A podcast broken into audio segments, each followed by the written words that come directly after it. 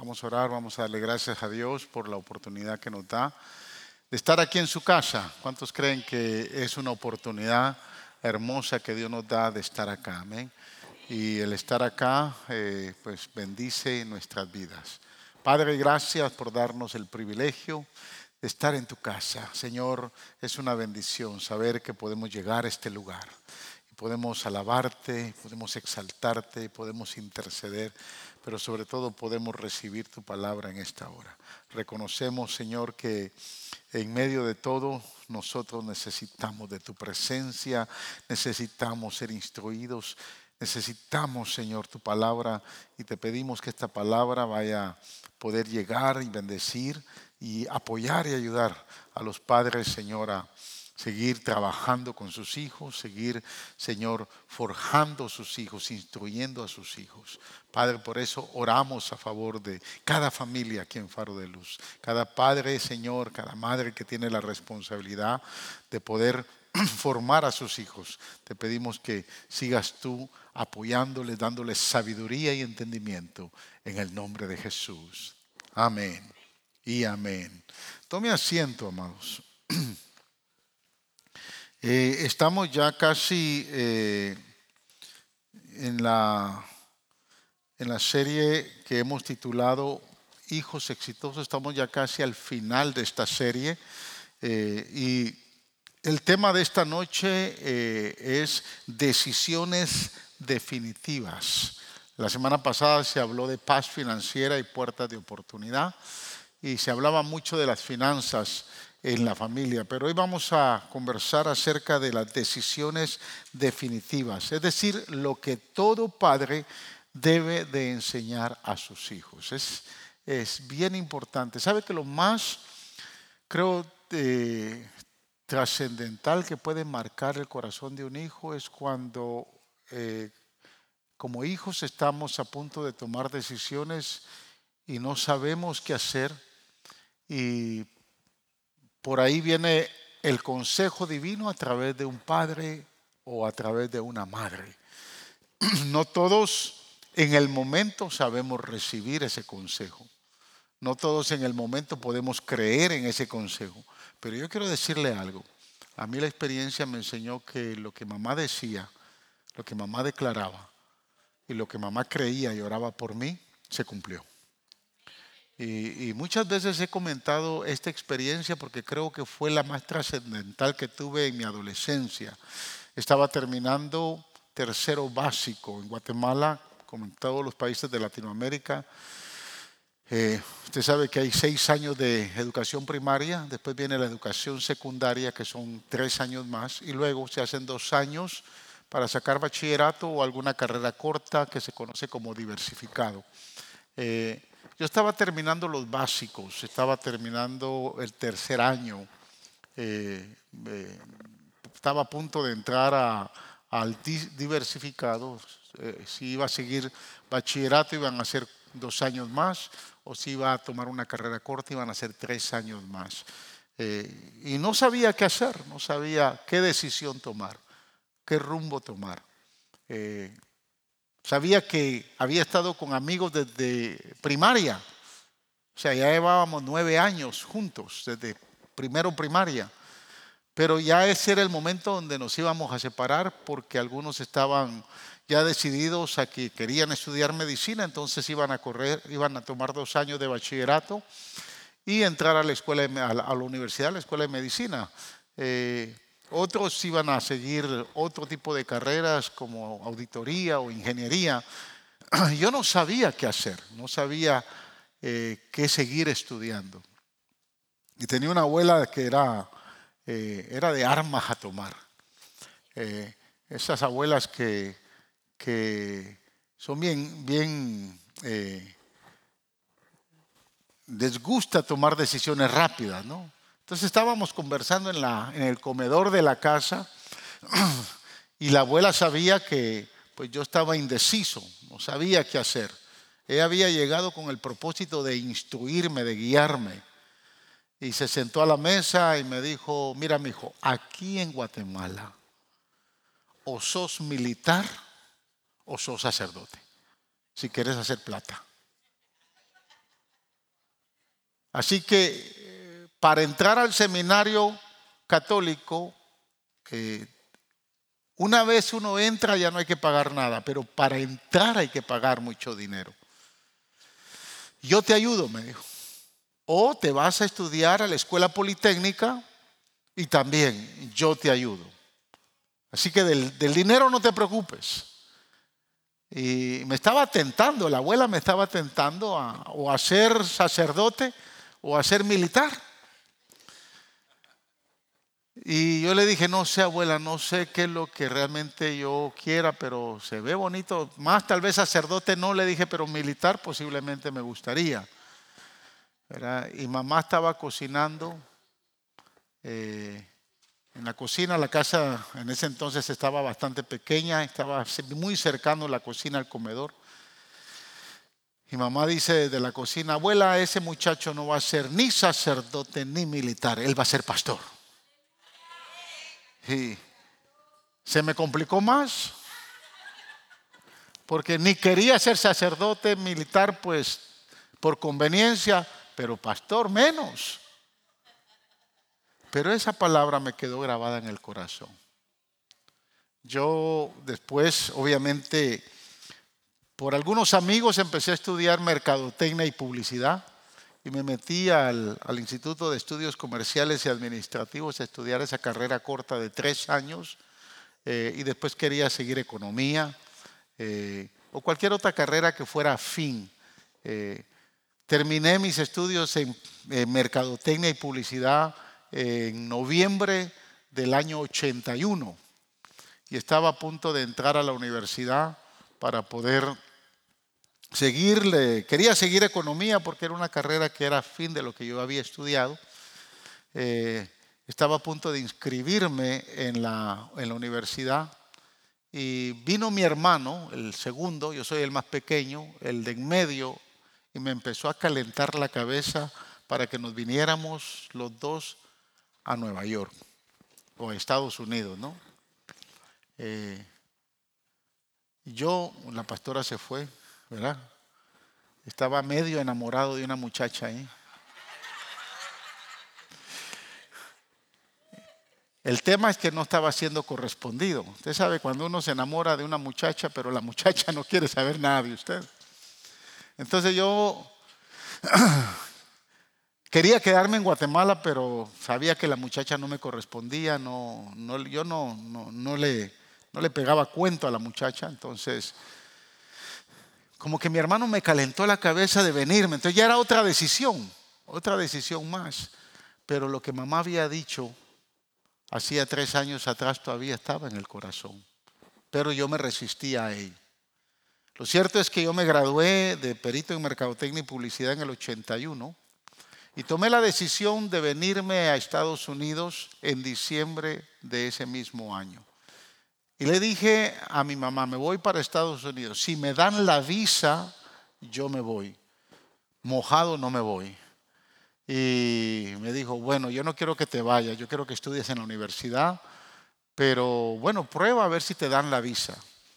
No era fácil que le dieran la visa a un muchacho recién graduado de 18 años, pero yo tenía mis mecanismos para que me dieran la visa. Y aparece entonces yo tenía yo era cinta negra de karate, tenía mi propio gimnasio, tenía muchos estudiantes, ganaba más que un médico en Guatemala, créanme a esa edad. Eh, un médico en Guatemala en el año 81 eh, ganaba 180 quetzales al mes. Mamá ganaba 185 porque era, no era médico, pero mamá era enfermera graduada y era, era, era la supervisora del hospital de traumatología. Entonces ella ganaba un poquito más. Pero yo en el gimnasio, en mi doyo, ganaba 600 quetzales al mes. Así que era buen salario y buena entrada en aquel entonces. Eh, mi hermano me dijo, vaya a la, a la, embajada, presente una carta, que el maestro de karate de nosotros le dé una carta, que usted va a ir a un entrenamiento especial a Nueva York. Y dije, pues no es una mala idea, ¿no? Como sea, voy a ir a un entrenamiento. Yo pensaba seguir eh, eh, entrenando karate, era mi pasión, era lo que yo quería hacer.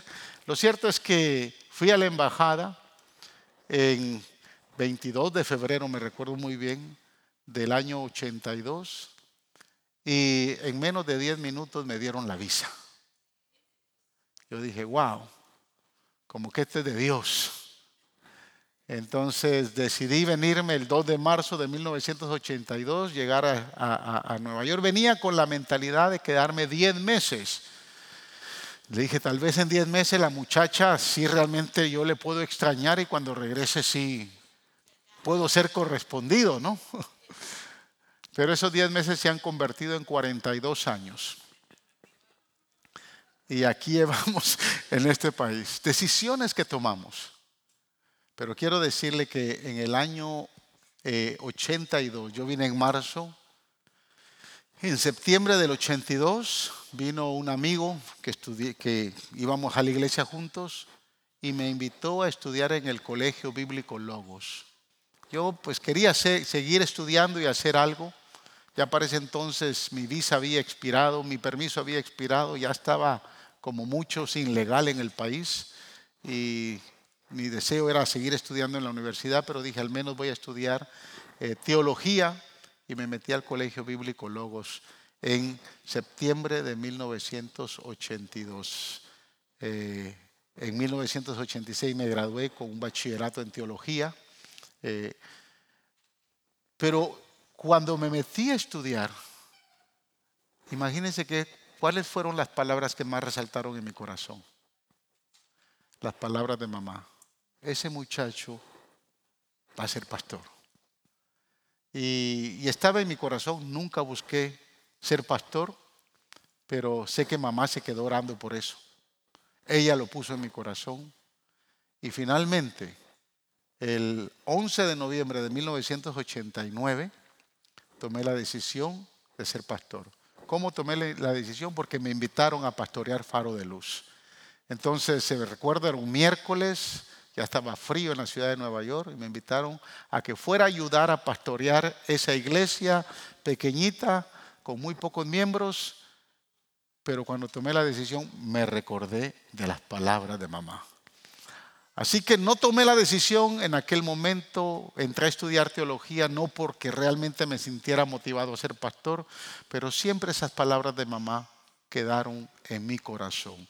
Lo que todo padre debe enseñar a sus hijos son las palabras que realmente tarde o temprano vamos a eh, irle inculcando a nuestros hijos. Hay un proceso para tomar decisiones. Vamos a ir a la segunda lámina, ¿no?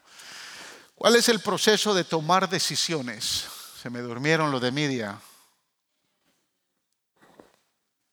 Hay un proceso para tomar decisiones. Número uno, esta misión de enseñarle a nuestros hijos a tomar decisiones, es un proceso que va variando conforme va creciendo, es decir, a medida que nuestros hijos van creciendo. En los primeros años las implicaciones por las decisiones que toman tienen poca relevancia. ¿Por qué? Porque nuestros niños, al ser muy pequeños, las decisiones que van, van tomando son muy mínimas.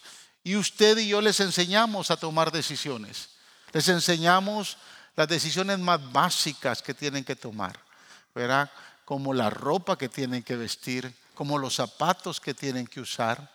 Eh, decisiones muy, muy, muy básicas, como a la hora que se tienen que levantar. Ellos toman esas decisiones que son parte de la formación de la enseñanza casera, aunque desde su perspectiva son importantes, porque toda decisión que toman los niños a muy temprana edad son decisiones muy importantes, ¿verdad? Pues los hace sentirse dueños de sí. Cuando usted quiere gobernar a sus hijos y les hace todo, realmente los hijos se sienten entonces dependientes de. Pero cuando sus hijos empiezan a tomar decisiones, yo recuerdo la primera vez que le enseñé a tomar decisiones a mi hijo Yashua para que fuera, aprendiera a comprar, ir a la tienda y aprender a comprar. Tenía apenas cinco años. Ahora imagínense un niño de cinco años. Nosotros vivíamos como a dos cuadras de la tienda. Yo formulé el plan. El dueño de la tienda ya me conocía y le dije, voy a, voy a, voy a mandarte a mi hijo a que compre un galón de leche. Yo le voy a dar el dinero y le voy a dar exactamente lo que vale el galón de leche. Y quiero que él venga aquí a la tienda. Cuando él venga, ya conocía a Yahshua. Cuando él venga, tú le vas a, eh, te va a pedir un galón de leche y bueno, le vas a entregar el galón de leche. Eh, dáselo en una bolsa porque el galón tal vez pesa mucho para él. Cuando yo tomé esa decisión, Linda se paniqueó. Tenía cinco años. ¿Cómo es posible que vas a mandar a ese niño apenas a esa edad? Tiene que aprender a ir a comprar a la tienda. Pero saben, Joshua se sintió muy importante. Por primera vez salía de casa solito a la tienda. Pero salió, no salió tan solito. A la distancia yo me fui vigilando, me fui vigilando, me fui vigilando. Yo también estaba tan asustado como Linda. Pero yo lo que quería es que él aprendiera. En ese momento él se sintió tan importante. Cuando regresó, hermanos, regresó tan contento porque por primera vez había comprado él algo. Que él todavía pues no dependía, ya no, ya no dependía tanto de lo que papá y mamá fuera a hacer en ese momento que él iba y regresaba, sino que simplemente se, se sintió con valor de haber ido. Decisiones que los hacen sentirse dueños de sí, ¿verdad? Yo no le digo que usted lo haga, yo lo hice con mis tres hijos, lo hice de la misma manera y me funcionó. Puede ser que usted sea más cuidadoso, puede ser que usted sea más temeroso, puede ser que usted pues lo vea de otra manera, pero yo le estoy enseñando mi experiencia. Lo cierto es que tal vez no lo mande a comprar leche, pero me recuerdo que mamá a mi hermano Vinicio, que es el segundo, todavía a los cinco años se orinaba en la cama. Entonces un día le puso piedras en una mochila. Y le dijo a la vecina, a doña Goita, que mi hermano iba a llegar a venderle piedras. Mire cómo era mamá. Entonces mi hermano se puso la mochila, se fue a venderle piedras a doña Goita. Cuando le tocó la puerta le dijo, doña Goita, tengo piedras para la venta. Y doña Goita le dijo, muchacho, tú todavía te orinas en la cama. Fue una decisión que tomó mi mamá con doña Goita, ¿no? Todavía te orinas en la cama. Y mi hermano se sintió tan avergonzado, pero fue la última noche que se orinó. O sea, hay decisiones donde usted va a tomar, ellos se van a alentar a hacerlas y que de alguna manera pueden servir. Bueno, yo le digo como mamá, trabajó con nosotros, ¿no? Pero luego nuestros hijos tendrán que tomar decisiones constantemente y con consecuencias más trascendentales, especialmente cuando llegan a la, adolescencia eh, y definitivamente las decisiones, aunque tal vez son muy leves para nosotros, para ellos van a ser más trascendentales. Permitir que nuestros hijos desde pequeños tomen sus propias decisiones y asuman las consecuencias de estas, estamos estimulando no solo a su razonamiento, para elegir lo mejor, la mejor alternativa entre las opciones, sino también su inteligencia emocional. Fíjese, es bien interesante. Nosotros teníamos por costumbre, eh, cuando vivíamos en Nueva York, que les comprábamos a los muchachos dos veces al año ropa. Pero no íbamos al mall, íbamos a los outlets. Y nos gustaba ir a los outlets en Pensilvania, en el área de Lancaster. Y aprovechamos y sacábamos cuatro o cinco días. Les comprábamos toda la ropa de todo el año y ya nos regresábamos. Cuando Benjamin llegó a, que ya iba a la, a la, eh, edad escolar, tenía como seis, siete años, que ya iba a entrar a primero, al, primer año. Eh, ya a esas alturas Joshua tenía aproximadamente como 12, eh, 13 años y, Joseph andaba por igual. A ellos ya yo les daba oportunidad que les daba el dinero y les compraban su ropa. Pero yo les dije, a Benjamin no le van a comprar la misma, el mismo estilo de ropa de ustedes. Recuérdense que él todavía es un niño y él no es un joven. No me hicieron caso. Benjamin fue a comprar la ropa que a él le gustó. Imagínense con qué ropa llegó, hermanos. Entonces, a mí me molestó y regañé a Yahshua. Y Benjamin se sintió muy ofendido. Después le dije, ¿por qué te, por qué te enojaste? porque no me dejas comprar la ropa que yo quiero. Es decir, no lo dejé tomar decisiones. Hubiese sido más sabio, les digo la verdad, si hubiera ido yo con él y hubiéramos negociado. Y dentro del proceso que estábamos negociando, tal vez le hubiera dado ciertos gustos y algunos no.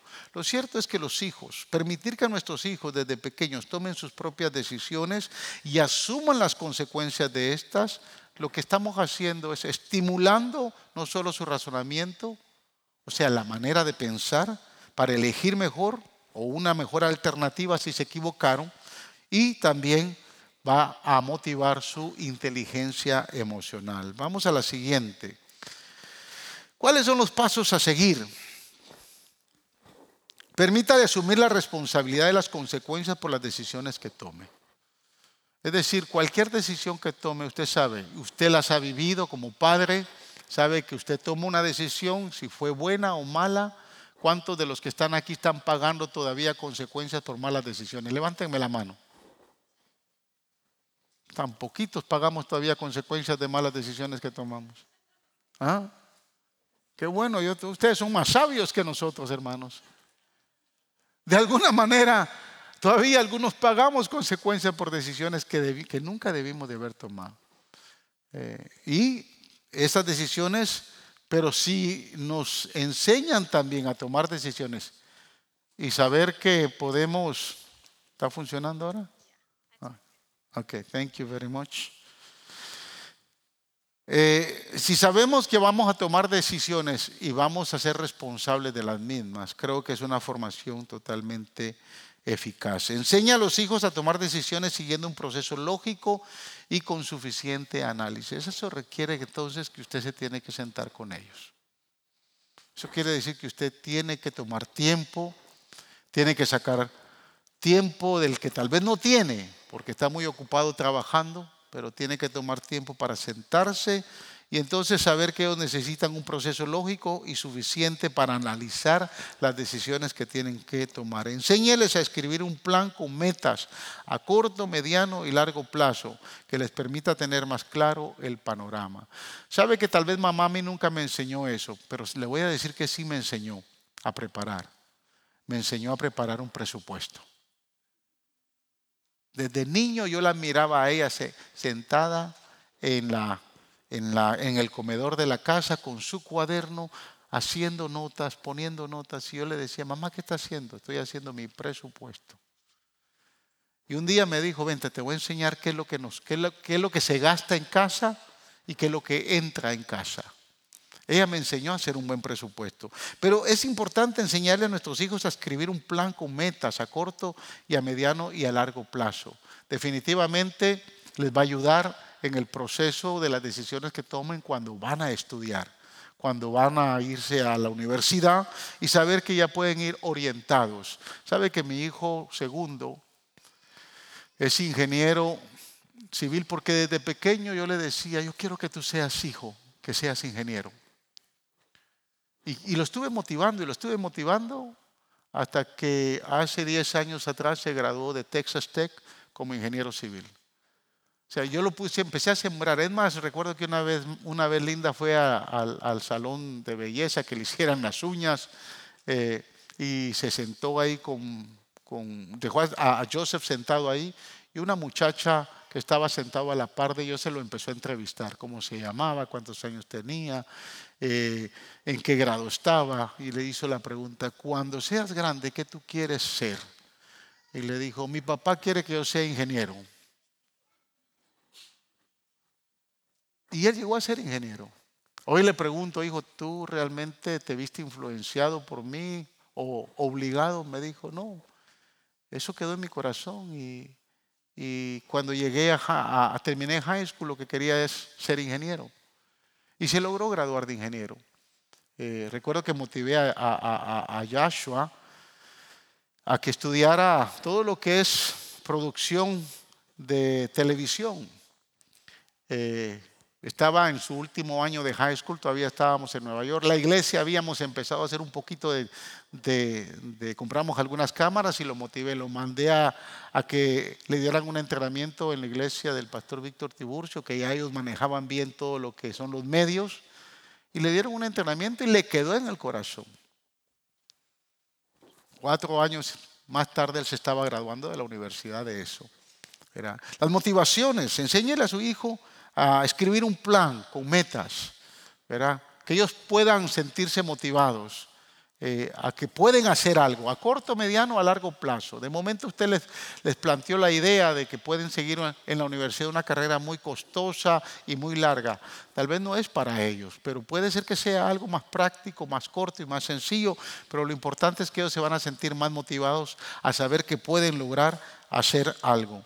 Es decir, de alguna manera es parte de los pasos a seguir. Debe de comprender que, qué implicaciones eh, permítame, creo que me, pasé, la, faltaba una ahí. Anímeles a buscar consejo, luego deben definir el método y la ruta que utilizarán para tomar la decisión. Yo creo que eh, yo le doy gracias a Dios a algunos padres acá, no han sido muchos, pero algunos padres eh, han venido conmigo, ¿verdad? Y me han dicho, pastor, ayude a mi hijo. quiero traérselo para que usted le ayude, para que usted lo aconseje, para que usted de alguna manera la mayoría de, entre las pocas madres que han sido, han sido madres solteras. De momento el papá no está, no está tomando mucha, eh, no está interviniendo mucho en la vida de esos muchachos. Pero lo importante es que usted pueda eh, decirle a sus hijos que busquen consejo en alguien, un mentor en la escuela, un mentor aquí en la iglesia, alguien que pueda ayudarles a seguir y que pueda reforzar lo que ustedes como padres están haciendo. Amén. Siguiente, deben comprender que, qué implicaciones tendrá dicha decisión y aprender de la experiencia. ¿Cuántos de los padres acá han tenido malas experiencias? Y que usted dice, yo no quiero que mi hijo pase por ahí. ¿Ha tenido esas experiencias? Y usted dice, no, yo voy a hacer todo lo posible. Si esa es su mentalidad, entonces le voy a decir algo, le voy a dar un consejo. Siéntese con su hijo o su hija, pero sea honesto. Yo no quiero que tú pases por ahí por esto, esto y esto. Esto va, va a tomar las decisiones de que usted sea bien claro y que su hijo conozca el error que usted cometió. Si usted cometió un error, entonces lo va a entender, pero la experiencia puede ayudarle. Para poder tomar decisiones sabiamente se requiere tener un espíritu educable, pero también de humildad para reconocer cuándo se ha equivocado. Y eso es muy importante, hermano. ¿Sabe que lo más importante que nosotros, o lo más importante que nosotros no podemos perder como seres humanos es el espíritu de discípulo? Usted perdió eso, usted no se deja educar. Usted no se deja enseñar. Usted se cree la persona más importante y que nadie le puede decir nada. Y hay muchos creyentes así. Hay muchos creyentes que definitivamente no creen que necesitan aprender algo.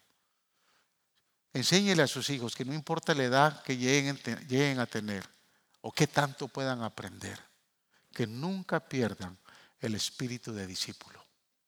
Que nunca pierdan que siempre se dejen educar. En algún lugar, en la carretera o en el lugar donde estén, van a tener que conseguir el consejo de alguien y van a tener la necesidad de que alguien les diga algo. Tener el espíritu de discípulo hasta el día de hoy nos permite a nosotros seguir aprendiendo. Y si seguimos aprendiendo vamos a seguir siendo bendecidos. Comparta con sus hijos su propia experiencia y las lecciones aprendidas en el camino. Esto nos identifica con ellos y les permite tener puntos de referencia. ¿Por qué? Porque van a saber dónde usted se equivocó o qué cosas buenas hizo usted y que ellos las puedan superar definitivamente. ¿En qué áreas de la vida les enseñamos a decidir? Vamos a ver, ¿en qué áreas de la vida les enseñamos a decidir? Es interesante esto, hermanos, porque recuérdese, hoy escuchaba una enseñanza del doctor Jimmy Evans.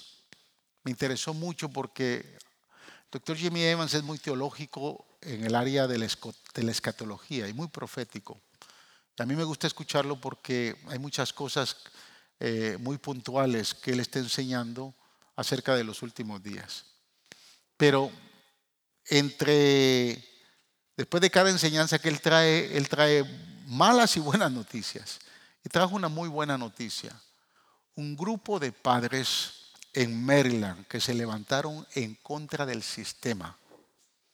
Porque Maryland es un estado liberal, un estado eh, donde eh, se les ha impuesto a todo el sistema educativo las enseñanzas del programa del eh, LGTB. Todo eso está muy fuerte ahí. Tal vez aquí en Texas no es tanto, pero hay estados como Maryland, como Nueva York, como California, como Illinois, como ah, Massachusetts, que, están implementándolo muy fuerte. Un grupo de padres se fueron a debatirle a un juez eh, liberal. Y lo que le debatían eran esto. Ustedes dicen que nosotros ofendemos a los que tienen la ideología de género, los ofendemos al no aceptarlos. Pero nosotros nos sentimos ofendidos.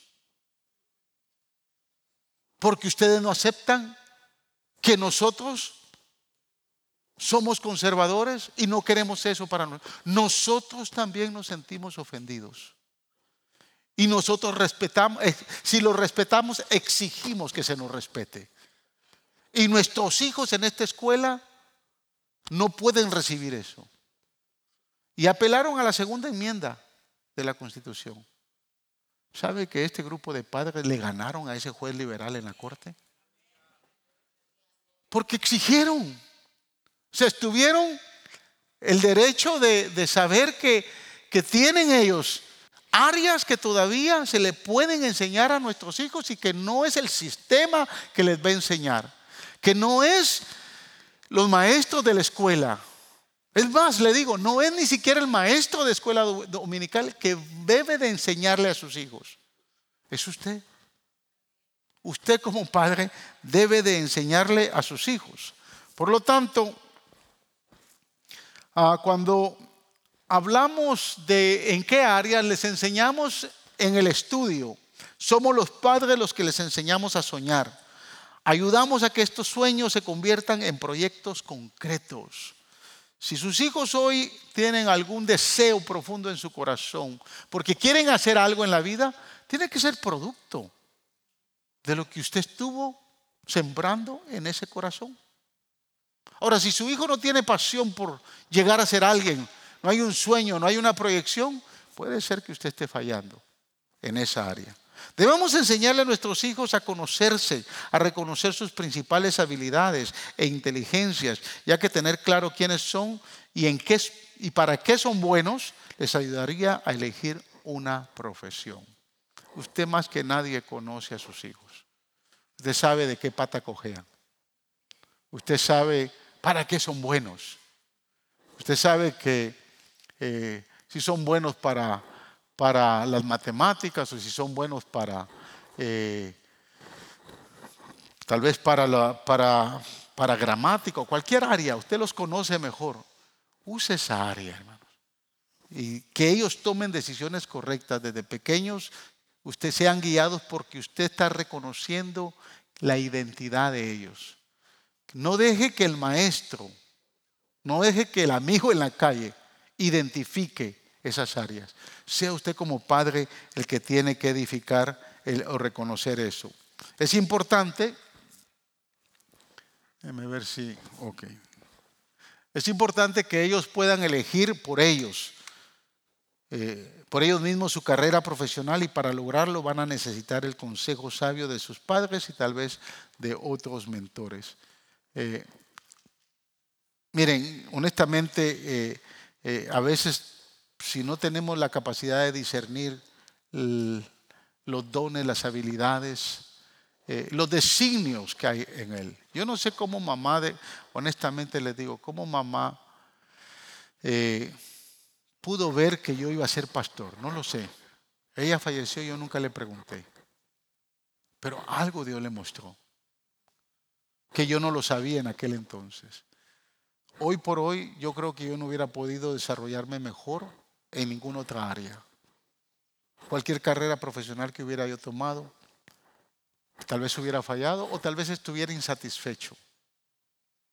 Una vez me preguntó, y no hace mucho, un joven aquí en la iglesia me dijo, pastor, ¿tú nunca has pensado, nunca he venido la idea de, de rajarte como pastor? ¿De tirar la toalla? Y le dije, ¿de dónde sacaste eso? Y me dijo, es que lo he escuchado mucho, que pastores están tirando la toalla. Y yo me pregunté si tú que eres el pastor ibas a tirar la toalla también. Y le dije, ¿sabes que yo disfruto lo que yo hago? Yo disfruto lo que Dios me mandó a hacer. Le decía a las pastoras en estos días, hoy yo gozo de un salario que ustedes me dan y le doy gracias a Dios. Pero yo pastoreé esta iglesia por casi 15 años sin salario. Y los primeros años, cuando se fundó la iglesia acá, Dios sabía que ni siquiera otra entrada tenía. ¿Cómo hizo Dios para yo sobrevivir con mi familia? Él lo sabe. Pero con la misma pasión que trabajaba hace 10, 20 años, 30 años atrás, es con la misma pasión que sigo haciendo. Nunca he pensado en renunciar, en tirar la toalla. Estoy pensando ya en retirarme porque ya llegué a los 60, eso sí. Saber que todavía puede, puede ser que me queden 10 años más o un poquito más. No sé, eso, va, eso va a depender de lo que el Señor decida. Pero renunciar o tirar la toalla. Porque algunos de ustedes me hizo, me hizo sacar más canas verdes que otros. No, no nunca he pensado renunciar.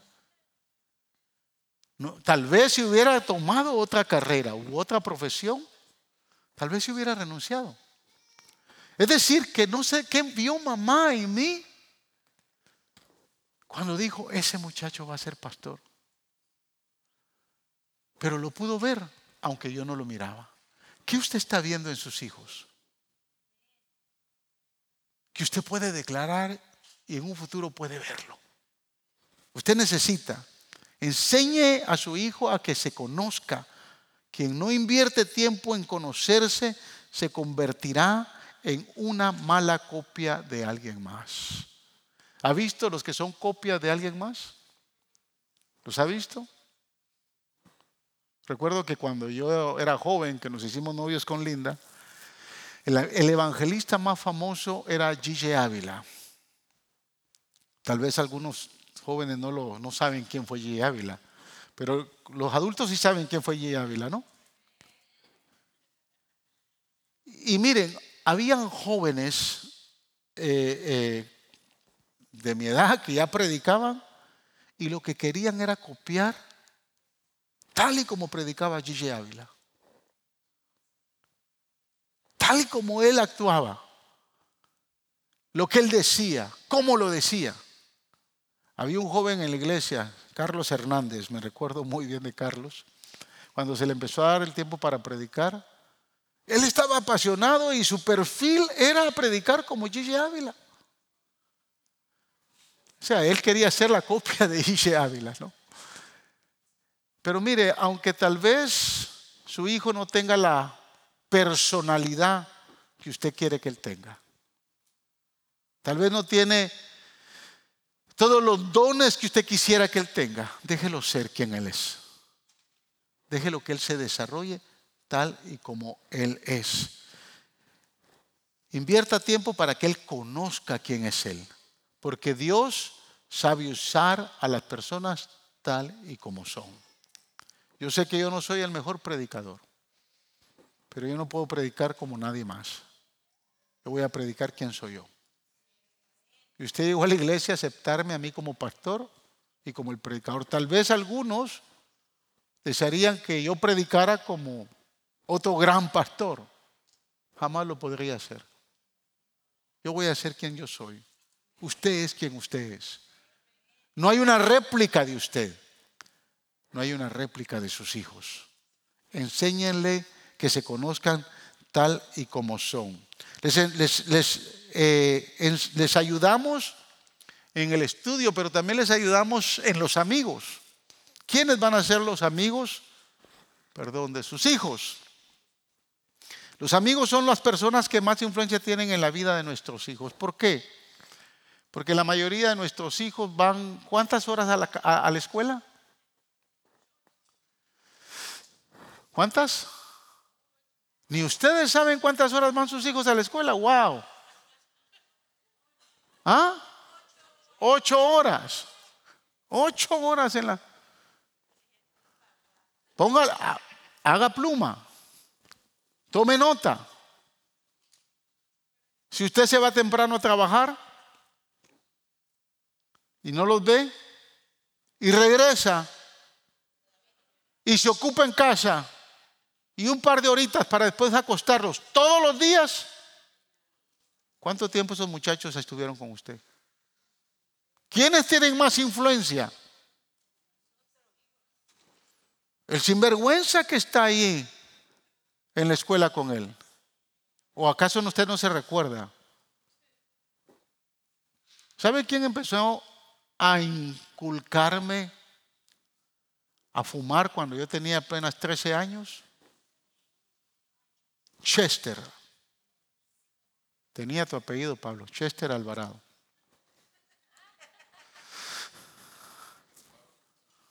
Hoy vive en California. Se fue muy temprano, la mamá murió. Se quedó con el papá, él y su hermano. Y empezó a crecer sin papá, sin mamá. Al crecer Chester sin mamá, empezó a, a tomar vicios. Primero a fumar cigarrillos. Le robaba al papá los cigarrillos. Y nos íbamos nosotros detrás del mercado. Y un día que íbamos detrás del mercado a jugar eh, fútbol con una pelota de plástico, yo lo veo que Chester coge un cigarrillo y, lo prende. Me dijo, ¿quieres probar? Le dije, no. Proba, hombre, me dijo. Está rico esto. Y tanto me insistió Chester que le dio un jalón. Y después todas las noches, escúchame, todas las noches, ya en el poste de electricidad, a la mitad de la cuadra, nos reuníamos todos. Y ya todos fumaban. Y yo pedía jalones. Uno me daba un jalón, después el otro. Eran los cuates ahí que me enseñaron a fumar. Hasta que un día, mamá vino de ¿Qué tiempo tenía mamá honestamente de sentarse? Eran como las 8 de la noche. Yo veo que mamá viene, hermana Wendy, se había bajado de la camioneta, entró a la cuadra, venía del hospital de trabajar. Yo salgo corriendo porque mamá nos, enseñó a que nosotros la teníamos que saludar con un beso en la mejilla. Yo voy corriendo a saludar a mamá. Y se me queda viendo. Y me dijo, en 10 minutos te quiero en la casa. Mamá se había apartado del Señor. Y dije, pero mamá, si yo voy a, tengo hasta las 9, en 10 minutos te quiero en la casa. Yo regresé antes de, antes de los 10 minutos. Cuando entré, me sentó en la mesa y se puso a llorar. ¿Sabe qué hizo? Me pidió perdón. Me dijo, yo me aparté del Señor. Yo ya estoy fumando y yo te di mal ejemplo. Dentro de mí dije yo, wow. No le dije, fue usted mamá. No. Pero sí le dije, mamá, yo no aprendí a fumar con usted. Son los cuates ahí en el poste que me enseñaron a fumar. Pero imagínense, no, no me pegó, no me gritó. Eso sí, esa fue la última noche que yo probé un cigarrillo. Y nunca más volví a fumar. ¿Qué quiero decirles? Que yo aprendí a fumar con los cuates. Son nuestros, nuestros amigos, las personas que más influencia tienen. Lo que se conoce en inglés como peer pressure. Si algún muchacho llegó a su casa porque llegó con otra onda, ¿no? Diciéndole algo fuera del... Créale que, créame que fue la muchacha o el muchacho con quien se está juntando mucho ahí en casa. Enseñemos a nuestros hijos a elegir bien a sus amigos y a ser firmes cuando deben alejarse de amistades dañinas. Incúlqueles eso. Usted sabe, de momento puede ser que se dé cuenta quiénes son esos amigos. No confíe en ninguno de ellos. Mire, lo que le voy a decir puede ser que sea controversial y tal vez algunos se van a enojar o no lo van a entender. Aquí tenemos buenos muchachos. Hay buenos jóvenes. Hay buenos niños. Pero honestamente, usted no sabe qué es lo que está aprendiendo ese muchacho en la escuela donde él va. Entonces no confíe. Enséñele que si ve algo anormal, aún en los miembros de la iglesia, ¿saben lo que yo batallaba, hermanos, con, mis hijos cuando eran adolescentes? Yo les compraba sus tenis. Y yo lo más que podía era comprarles de Payless. ¿Sabe cuál es la tienda Payless, no? Pero es que ya a, la, iglesia llegaban los otros muchachos con sus Nike, con sus Adidas de 125 y 150 dólares. Y Yahshua y yo se peleaban conmigo. Yo les decía, muchachos, llego a Payless nada más. Cuando ustedes estén trabajando. Yo esa fue la actitud que tomé con ellos.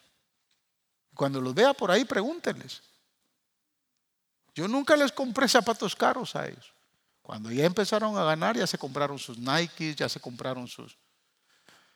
Bueno, yo no podía. Yo no tenía... Para mí el pago de la casa era más primordial. La comida era más primordial. Tal vez usted tiene y se da el lujo, pues perfecto. Pero enséñeles. Pero ¿quién les daba el... ¿Quién era, ¿Cuál era el, el peer pressure? Se daba en la iglesia. En la iglesia se daba que todos, los muchachos de la iglesia tenían su eh, el PlayStation ese. Y los míos no tenían PlayStation. Cuando empezaron a hacer part-time, que ya empezaron a trabajar, se los permití que lo compraran. Pero algunas, si, si existe ese peer pressure en la iglesia, imagínense que otras cosas no pueden haber. Lo que le estoy diciendo no es que vamos a desconfiar los unos de los otros, pero no son ni los jóvenes de la iglesia, ni los niños de la iglesia, ni los de la escuela. No, es usted el que tiene que proveer la mayor influencia en sus hijos. Usted como padre. Y reconocer que ellos están menos tiempo con usted y más tiempo con los demás. Entonces, enseñémosle a nuestros hijos a elegir bien sus amistades. Eh, ¿A quién le enseñamos? ¿En qué otra área les enseñamos? Les enseñamos con el cónyuge, con quién se van a enamorar. Y esto es interesante, ¿no, hermanos? Si el amor nos guía a una relación para toda la vida, es indispensable acompañar a nuestros hijos en el proceso de entender cómo funciona. Mire, le voy a decir lo que me decía mi, mi mamá. Hijo, y eso me lo dijo, me recuerdo muy bien, a los 15 años, que ya yo estaba, ya estaba desarrollando, ya había terminado de desarrollar. Me dijo, te vas a enamorar. A mí no me importa si te, vas, si te enamoras de la India más fea. A mí no me importa. Pero nunca la vas a tocar. Nunca vas a poner tus manos donde no, van, donde, donde no deben de estar. Y que el día que te enamores, te enamores porque realmente lo sentiste en el corazón. Y quiero que me lo digas. Mi mamá nunca, aun cuando conoció a Linda, le dio gloria a Dios porque pues Linda es bonita, ¿no? Pero imagínense, nunca me dijo, te quiero una rubia para ti, quiero una... No, no. Simplemente ella iba a respetar mis decisiones, pero sabía que yo no podía irme más allá de donde no estaba autorizado. Entonces, de alguna manera usted sabe cómo enseñarle a su hija y a su hijo en dónde va a poner su mirada. Pero que no les pase lo que le pasó a mi hermano. Mi hermano tuvo una hija que es contemporánea con mi hijo Yahshua el mayor. cuando era niña, como las de Lester. Y perdónenmelo, pero le tengo que decir lo que decía mi hermano, pero quiero que usted entienda el contexto. Mi hermano la llevaba mal con los mexicanos. Como que no se llevaba con los mexicanos. Y le empezó a decir esa, cuidado que me vengas con un mexicano.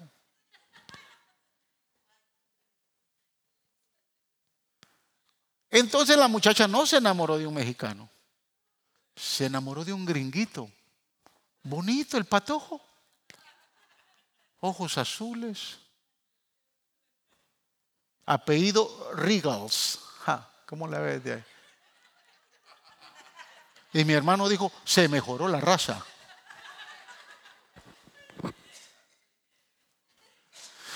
Pero ese muchacho llevó a la perdición a mi sobrina.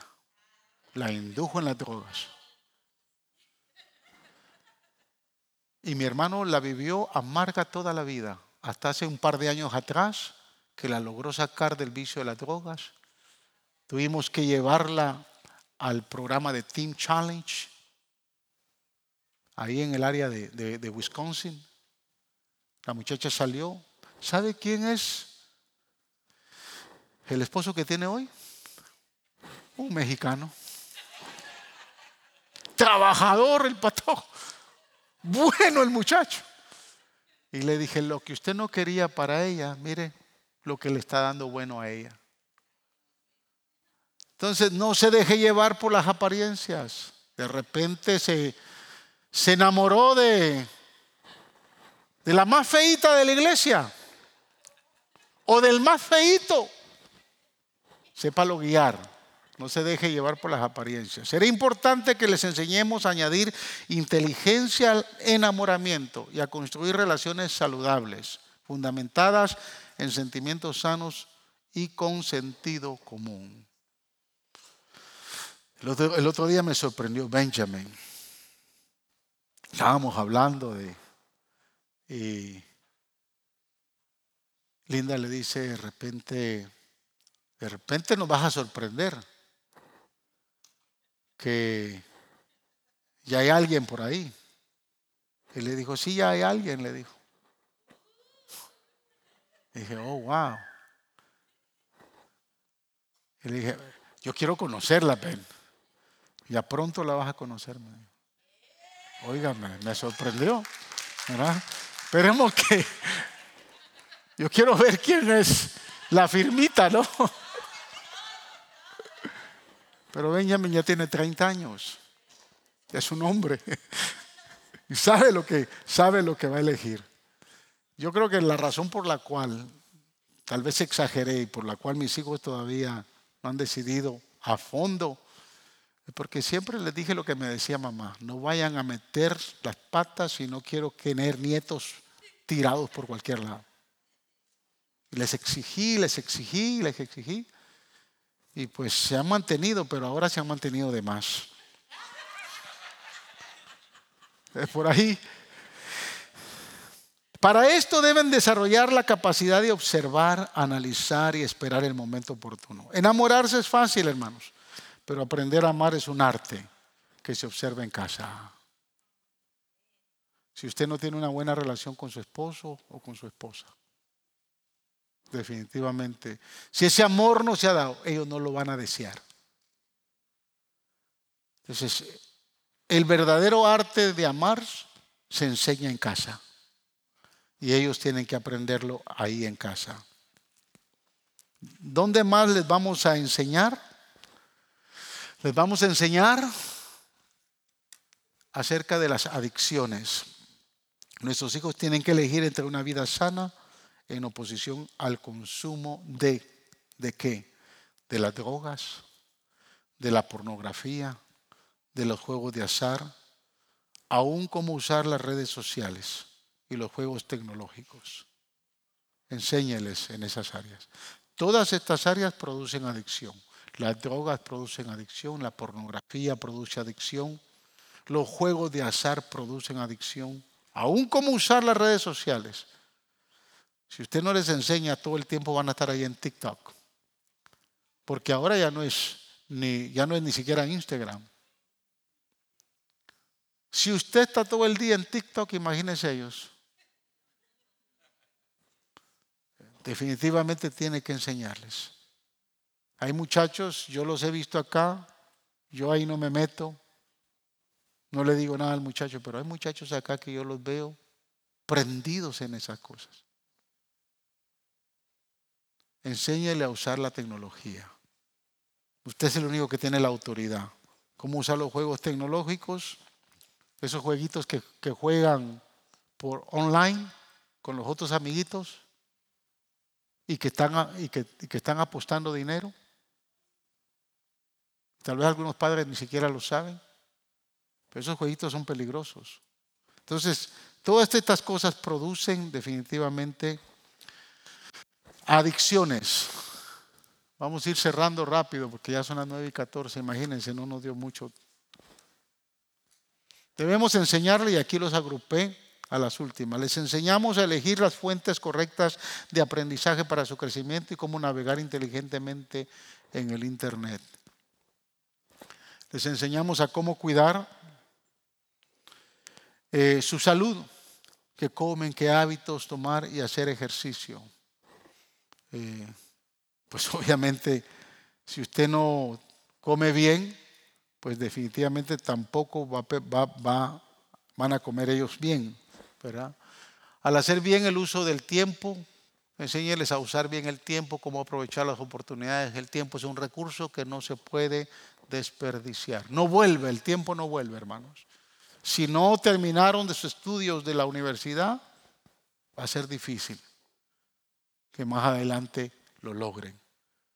Enséñeles a que aprovechen su tiempo para terminar esos estudios. ¿A qué lugares debe de frecuentar? A cómo resistir la presión de grupo. Enséñeles a, decidir, a decir no, a sostener la decisión aunque la presión sea fuerte. Pero enséñeles a que en algún momento tienen que decir no. Las muchachas, las señoritas tienen que aprender a decir no, no y no. De lo contrario van a tener problemas. Nuestra misión como padres es acompañar, aconsejar y guiar y animar a nuestros hijos a tomar buenas decisiones. El poder del elogio, y con esto vamos a ir terminando ya. Aquí se me frizó mi... Vamos a ver. Sí, el poder del elogio. Una manera de empoderar a los hijos para que ellos aprendan a tomar decisiones acertadas es a través del elogio. Pues el reconocimiento de sus cualidades y talentos refuerza el valor y la confianza que tienen ellos mismos. Nadie más los va a elogiar, hermanos. Nadie más que usted.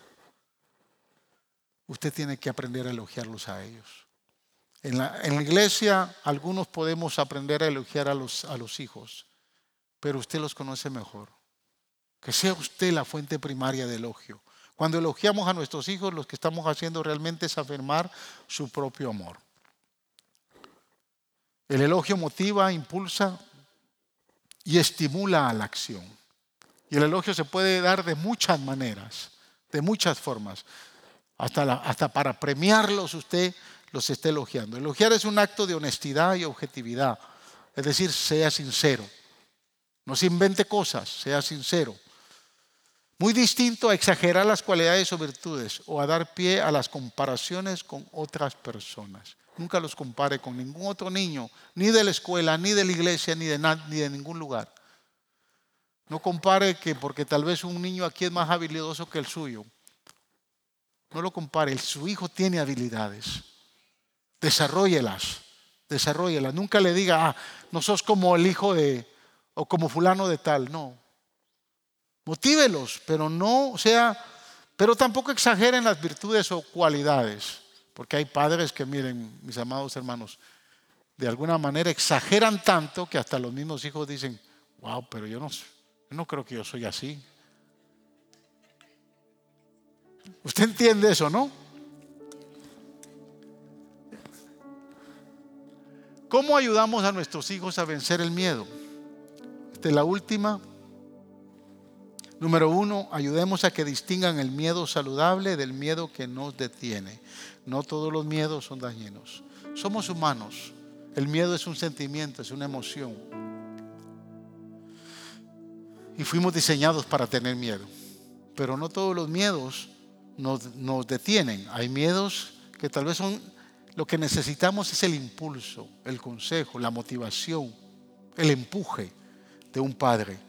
Expliquémosles que el miedo que paraliza solo, solo se vence cuando discernimos cuáles son los obstáculos reales y cuáles son los imaginarios y les damos solución. Mire, esto funciona a cualquier edad, hermanos. Esto funciona a cualquier edad. Recuerdo que eh, tal vez aquí no todos lo saben, algunos sí lo saben, cuando tuvimos unas situaciones con la iglesia en Nueva York. Eh, entramos en una etapa muy, muy difícil. Eh, yo recuerdo que yo llegué a Guatemala. mamá todavía ya era anciana, pero era fuerte y estaba muy lúcida. ¿Sabe que mamá siempre oró y soñó por este templo? Siempre me lo decía. En Houston tú vas a construir un templo grande, me decía. Porque ella conoció la iglesia de Nueva York. Entonces cuando se enteró de los problemas que teníamos, yo, yo no sé cómo llegué a, Guatemala esa vez. Yo nunca le dije a mamá lo que se estaba viviendo. Pero no sé cómo me vio y en ese entonces, eh, yo y la casa que era de mamá, yo le he construido, la he ampliado. Pero cuando yo llegaba, me quedaba en el cuarto de ella, porque la casa solo tenía dos habitaciones. Entonces yo me quedaba en el cuarto de ella y en el cuarto de ella había una cama pequeña a la par. Yo pues dormía en su cama. Y recuerdo que eh, yo me puse a orar, pero no me arrodillé, me quedé, me quedé en la cama. Eh, y yo estaba orando, hermanos, por esa situación. Y cuando yo sentí las manos de mamá, se acercaron, me empezaron a ungir la cabeza. Hice una oración como nunca antes yo la había escuchado. Y esa oración me hizo tomar valor. Todavía recuerdo las palabras. Mamá le decía al Señor, papito, le decía, papito lindo, haz que Él entienda que el ministerio no es fácil. Pero yo lo unjo para que tú derrames fortaleza y unción sobre su vida. Pon paz en su corazón. Y estuve orando ahí. Cuando terminó de orar, me dio un beso y me dijo, hijo, sigue adelante. Dios te ha dado la victoria. Óigame, hermanos, eso me hizo vencer a mí el miedo que yo tenía. O sea, no importa la edad. Lo que se necesita es un padre o una madre que esté ahí cuando más lo vamos a necesitar. Que nos ayude a entender que el miedo es parte de lo que vamos a vivir, pero que lo podemos vencer en el nombre de Jesús. Enseñémosles que el miedo a los desafíos solo vence decidiendo y siendo perseverantes. No permitamos que nuestros hijos se rajen por cualquier cosa. Que sigan adelante, que terminen. ¿Sabe cuántas veces mi hijo ya, eh, Joseph me llamaba cuando estaba en Texas Tech? Me llamaba y me decía, papi, ya no puedo, yo me voy a regresar a Houston. Yo le decía, no sé a dónde vas a regresar. Aquí a la casa no regresas. Cuando yo lo dejé en, Texas Tech, le fui a comprar una bicicleta a Walmart. Él no tenía un celular eh, inteligente, tenía uno de esos frijolitos. Se burlaban de él, los amigos. Imagínense estar en Texas Tech, se burlaban de él. Pero cuando yo me despedí de él, que lo dejé ahí internado, le dije, tú a Houston no regresas sin el título. sin el diploma. Y cuando me llamaba que quería rajarse, me decía, papi, ya no aguanto. Le decía, no sé a dónde vas a regresar, pero a casa acá no regresas si no regresas con el título. Y gloria a Dios que regresó con el título. Enséñele que los desafíos solo se vencen siendo perseverantes. Tienen que terminar la carrera. Tienen que seguir adelante. De lo contrario, el miedo, lo contrario al miedo es la esperanza que produce libertad, acción y movimiento. Se decide no en función de lo que se siente. Escuche bien. Se decide no en función de lo que se siente, sino en razón de lo que se debe hacer. Usted, definitivamente, cuando usted toma una decisión no es por lo que sintió, es por la razón de lo que hay que hacer. Y de alguna manera nuestros hijos más adelante nos van a enseñar a que fuimos personas influyentes e importantes en la toma de decisiones de ellos. Amén. Pongámonos de pie.